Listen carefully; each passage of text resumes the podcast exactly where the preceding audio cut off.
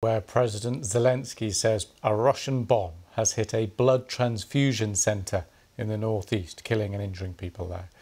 He says rescuers are at the scene in the town of Kupiansk, saying there are, quote, dead and wounded. The reported strike has happened shortly after Ukraine says missiles hit a facility which manufactures engines and aeroplanes and helicopters in the country's west. So far, Russia hasn't publicly commented uh, but in a tweet, uh, Zelensky declared, This war crime alone says everything about Russian aggression, beasts that destroy everything that simply allows to live. Defeating terrorists is a matter of honour for everyone who values life. Well, here's our Ukraine correspondent, James Waterhouse. If there is accuracy to President Zelensky's claim, it appears once again a medical building has, has come in harm's way. We've seen it before with a maternity hospital in the besieged city of Mariupol last year. We've seen it in a mental health hospital in Dnipro just a few months ago. This is a war that is synonymous with civilian areas, with cities being directly targeted. Now, in President Zelensky's tweet, he says this war crime alone says everything about Russian aggression. He says defeating terrorists is a matter of honor for everyone who values life. Now, this is typical rhetoric you get from President Zelensky as he tries to boost his country's morale under this sustained kind of attack. We're told there are dead and wounded, but we don't know much outside of President Zelensky's tweet. Thanks to James for that. Well, earlier I spoke to Colonel Brendan Carney, former Chief of Staff for the US Marine Corps forces in Europe, and I started by asking his thoughts on Russia's strategy here. Well, it's hard to define their strategy. Uh, they are very much in a reactive mode. Uh, and I see this continuation. Uh, sadly, it's been going on now for well over a year, where they are targeting these uh, medical centers, schools, places that are full of non combatants. And according to international law and the law of war, that's not the places you target. So it's uh, I'm not sure what Putin has got up his sleeve here uh, in terms of what he thinks he's going to uh, accomplish. But sadly, I think all it does is uh, embolden the resolve of the Ukrainian people. And uh, good for them. Uh, this is an awful human being that is waging a war on the innocence that uh, I think the world has just got to be appalled with. Well, let's let's switch to the Ukrainians then. What do you make of the counteroffensive so far? Well, you know, I, I'm actually, uh, this may surprise you a little bit. I'm actually not surprised that it is moving slowly. Uh, we have to remember that from October and November of last year up until the thaw uh, that occurs in April and May in Ukraine, uh, the Russians were essentially reinforcing their defensive positions. I would speculate, I can't prove this, but I would speculate that the minefields uh, that separate the Russian forces and the Ukrainian forces are probably the densest minefields on earth right now.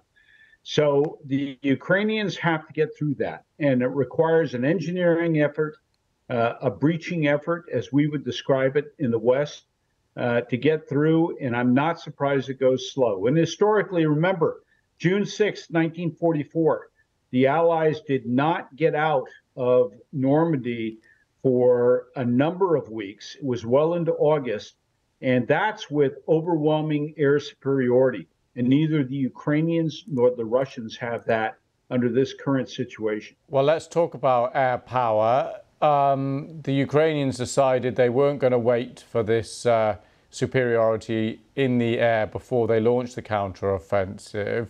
We've long listened to Zelensky tour the world and ask for it. Pilots are in training, things like that. What do you make of where we are with Ukrainian air power? Again, I'm not surprised. Uh, I think the uh, the training pipeline for pilots, especially experienced pilots, pilots is going to be shorter than what everybody has said they're going to be. Uh, those U- Ukrainian pilot, pilots that are in the Western pipeline right now uh, are probably doing very, very well and advancing very, very quickly. But the thing is, if the Ukrainians had held off, say they had said, okay, let's not launch our counteroffensive as everybody's expecting in late June or early July or August. Well, what you start to run up against is Mother Nature. And that's what they are having to deal with. We're looking right now at superb weather, and it will continue uh, through the remainder of August and September. But once you start to get into October, you start to play a dance with Mother Nature in terms of when does winter start coming in. And even then, those pilots might be able to fly in new aircraft, but what's the ground forces going to do? They're going to be they're going to be caught up in general mud and uh, mud has no favorites, and it's just going to uh, it's just going to hold up everything that's going on in terms of the advance. Well, we're going to stay with the war in Ukraine because Saudi Arabia has been hosting talks aimed at finding a solution to the war. Senior officials from some 40 countries, including the US, China, and India, have gathered there to try to find a peaceful settlement, though Russia uh, has not been invited to take part. Well, uh, let's go live now to our correspondent, Samir Hashmi, who's been uh, covering the story from Dubai for us. Samir, good to see you. So, what's been happening at these talks? Well, the talks uh, kicked off on Saturday, and it's been attended by the national security advisors and senior officials from 40 countries. Uh, yesterday, there was a long discussion. We still don't know the details of it because no statement was released. Today is the final day of discussion. But essentially, the focus of these talks uh, is on the 10, uh, 10 point uh, you know, being endorsed or espoused by uh, President Zelensky. He's hoping that he'll be able to build some kind of consensus around it. Now, remember, uh, unlike the previous uh, similar summit that took place, which was organized by Ukraine, that took place in Denmark, 15 countries attended that. But this time there are 40 countries, including those that have either adopted a neutral stance during the course of this war, countries like India uh, and Saudi Arabia, uh, and even Turkey. Uh, but you also have uh, China participating, which is a big boon for Ukraine. The fact that China still has close ties with Moscow.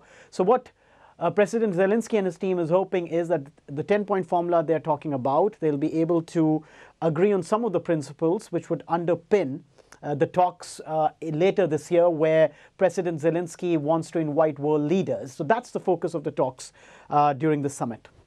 And just briefly, give us an idea. You don't have to go through all 10, uh, but give us some of the principles that Ukraine is bringing to the table that they'll be trying to get some agreement on. The key ones being uh, Ukraine wants Russian troops to pull out completely from Ukraine.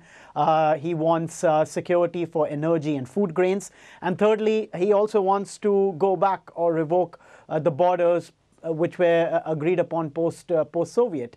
So these are the three main conditions. Now, I think the Ukrainians and even the Western allies expect that uh, all the countries, especially the uh, countries like China, India, will not agree to all those points, but hopefully they will uh, come to uh, you know agree upon some of them. And one of them, uh, another one which I missed out, was the integrity of the territorial integrity of Ukraine. That's very important to President Zelensky's team, and I think that is something which most countries agree on. It's just about how do you go ahead. Remember, what he's eventually hoping is that if some of these countries agree to the formula that's been presented, then they can kind, and kind of influence Moscow, Kremlin, uh, to come to the negotiating table.